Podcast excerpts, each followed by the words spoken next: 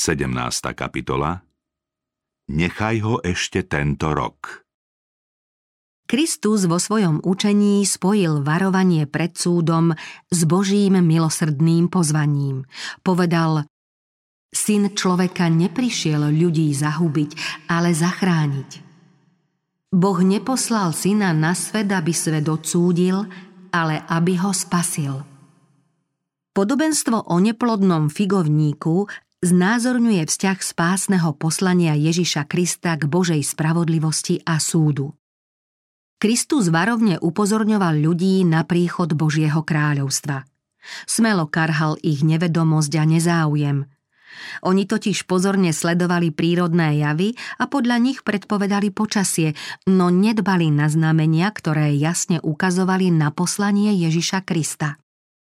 Vtedy sa ľudia, tak ako aj dnes, nazdávali, že nebo im je priaznivo naklonené a výčitky patria iným – poslucháči upozornili Ježiša na udalosť, ktorá vtedy spôsobila veľký rozruch. Vtedajší správca Júcka, ponský Pilát, zaviedol niektoré opatrenia, ktoré Židov pobúrili. V Jeruzaleme sa pokúsil násilne potlačiť demonstráciu. Jeho žoldnieri raz vtrhli na chrámové nádvorie a zabili niekoľko galilejských pútnikov práve pri obetnom obrade. Podľa mienky Židov pútnici dostali trest za svoje hriechy. Hovorili o tom Ježišovi s pocitom uspokojenia. Svoj šťastnejší údel pokladali za dôkaz, že sami sú oveľa lepší a že ich Boh miluje viac než Galilejcov, ktorí zahynuli. Očakávali, že Kristus Galilejcov odsúdi. Nepochybovali, že si trest zaslúžili. Kristovi učeníci sa neodvažovali prejaviť svoj úsudok, kým nepočuli názor majstra. Ježiš ich už skôr poučil, aby nehodnotili povahu iných podľa svojho nedokonalého úsudku.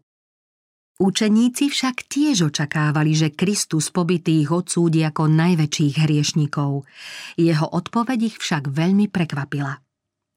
Spasiteľ sa zástupu opýtal – Myslíte si, že spomínaní Galilejci, ktorí tak trpeli, boli väčší hriešnici ako ostatní Galilejci? Nie, hovorím vám, ale ak sa nebudete kajať, všetci podobne zahyniete. Správy o strašných pohromách mali poslucháčov viesť k pokore a ku kajúcnej lútosti nad hriechmi. Blížila sa búrka hnevu a mala postihnúť všetkých, čo sa neutiekali ku Kristovi. Keď Ježiš hovoril učeníkom i zástupu, prorocky hľadel ďaleko dopredu a videl vojskom obľahnutý Jeruzalem. Počul zvuk krokov cudzích vojsk blížiacich sa k mestu a počul zúfalé hlasy tisícov hinúcich v obklúčení.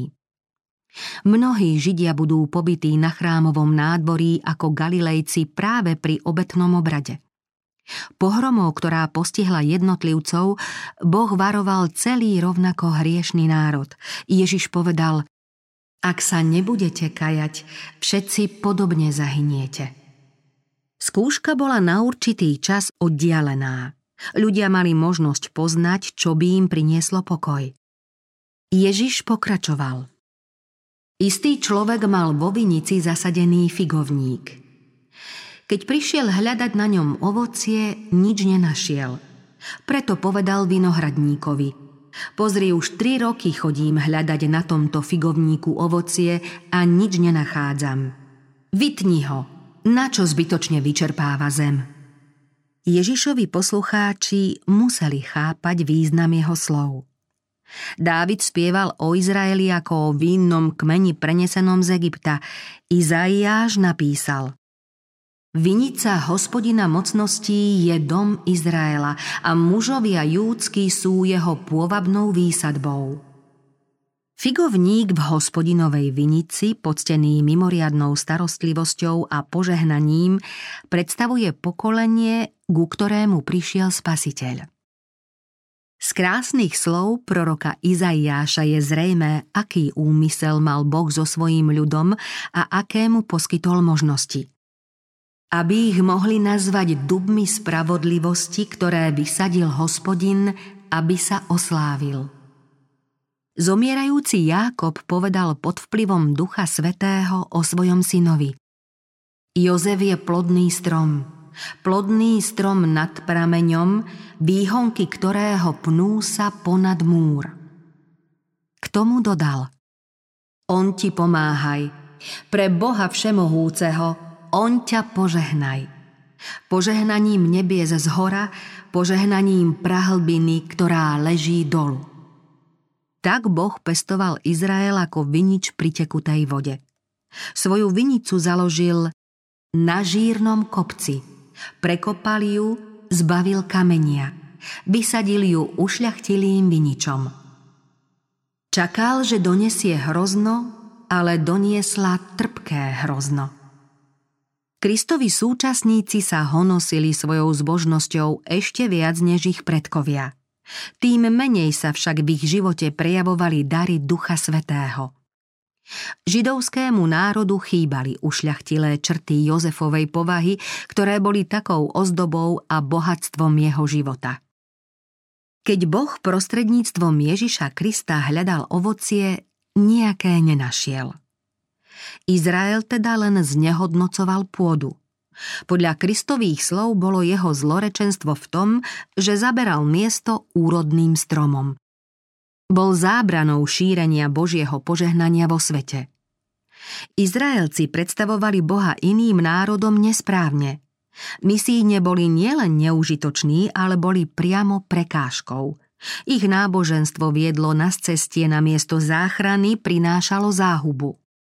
Správca vinice z podobenstva nenamietal proti rozhodnutiu zoťať neplodný strom. Pochopil a uznal záujem majiteľa o figovník, ktorému pohľad na zdravý a úrodný strom vždy pôsobil veľkú radosť. Vinár vystihol prianie majiteľa slovami Pane, nechaj ho ešte tento rok. Okopem ho a pohnojím, možno na budúce prinesie ovocie. Ak nie, vytneš ho. Správca neodmietol postarať sa o strom, ktorý nesľuboval úrodu. Bol ochotný pripraviť mu lepšie podmienky, priaznivejšie prostredie a venovať mu ešte väčšiu pozornosť. Vinár i majiteľ prejavili o figovník spoločný záujem. Rovnako aj otec so svojím synom boli jednotní v láske k vyvolenému národu. Kristus prislúbil poslucháčom ďalšie výsady – Božia láska sa vie všestranne postarať o to, aby sa veriaci ľudia mohli stať stromami spravodlivosti a prinášať ovocie, ktoré by obohatilo svet.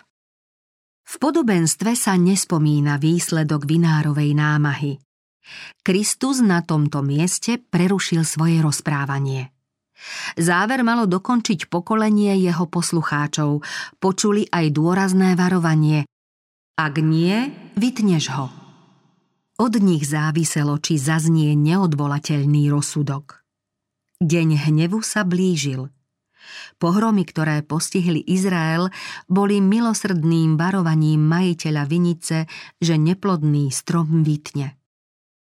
Od čias Ježiša Krista znejú tieto varovné výzvy dodnes. Nie si azda aj ty takým neurodným stromom v Božej záhrade? Nebude sa odsudzujúci výrok vzťahovať aj na teba? Odkedy už prijímaš Božie dary? Nečaká Boh už príliš dlho na ozvenu tvojej lásky? Rastieš v jeho záhrade pod starostlivou opaterou nebeského vinára a máš veľké výsady. Ako často oslovila zväzť Evanielia tvoje srdce? Prijal si Kristovo meno, formálne si členom cirkvi jeho tela, a predsa nie si spojený s jeho hlboko milujúcim srdcom. Nebadať v tebe teby jeho života. V tvojom živote nevidieť obraz jeho povahy, ovocie Ducha Svetého.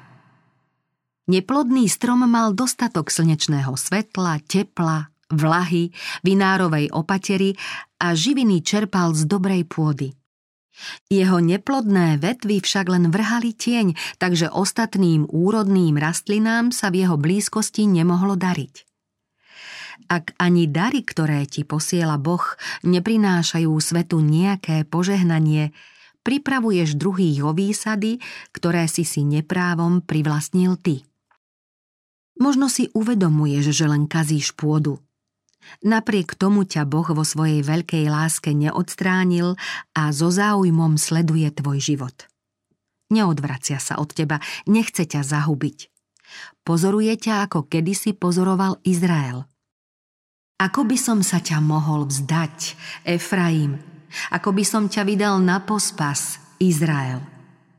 Neuskutočním svoj pálčivý hnev, nezničím opäť Efraim. Však som ja Boh a nie človek. Súcitný spasiteľ sa za teba prihovára. Nechaj ho ešte tento rok. Okopem ho a pohnojím. Za akou trpezlivou láskou slúžil Kristus Izraelovi v predlženom čase milosti. Na kríži prosil, Oče, odpustím, lebo nevedia, čo robia.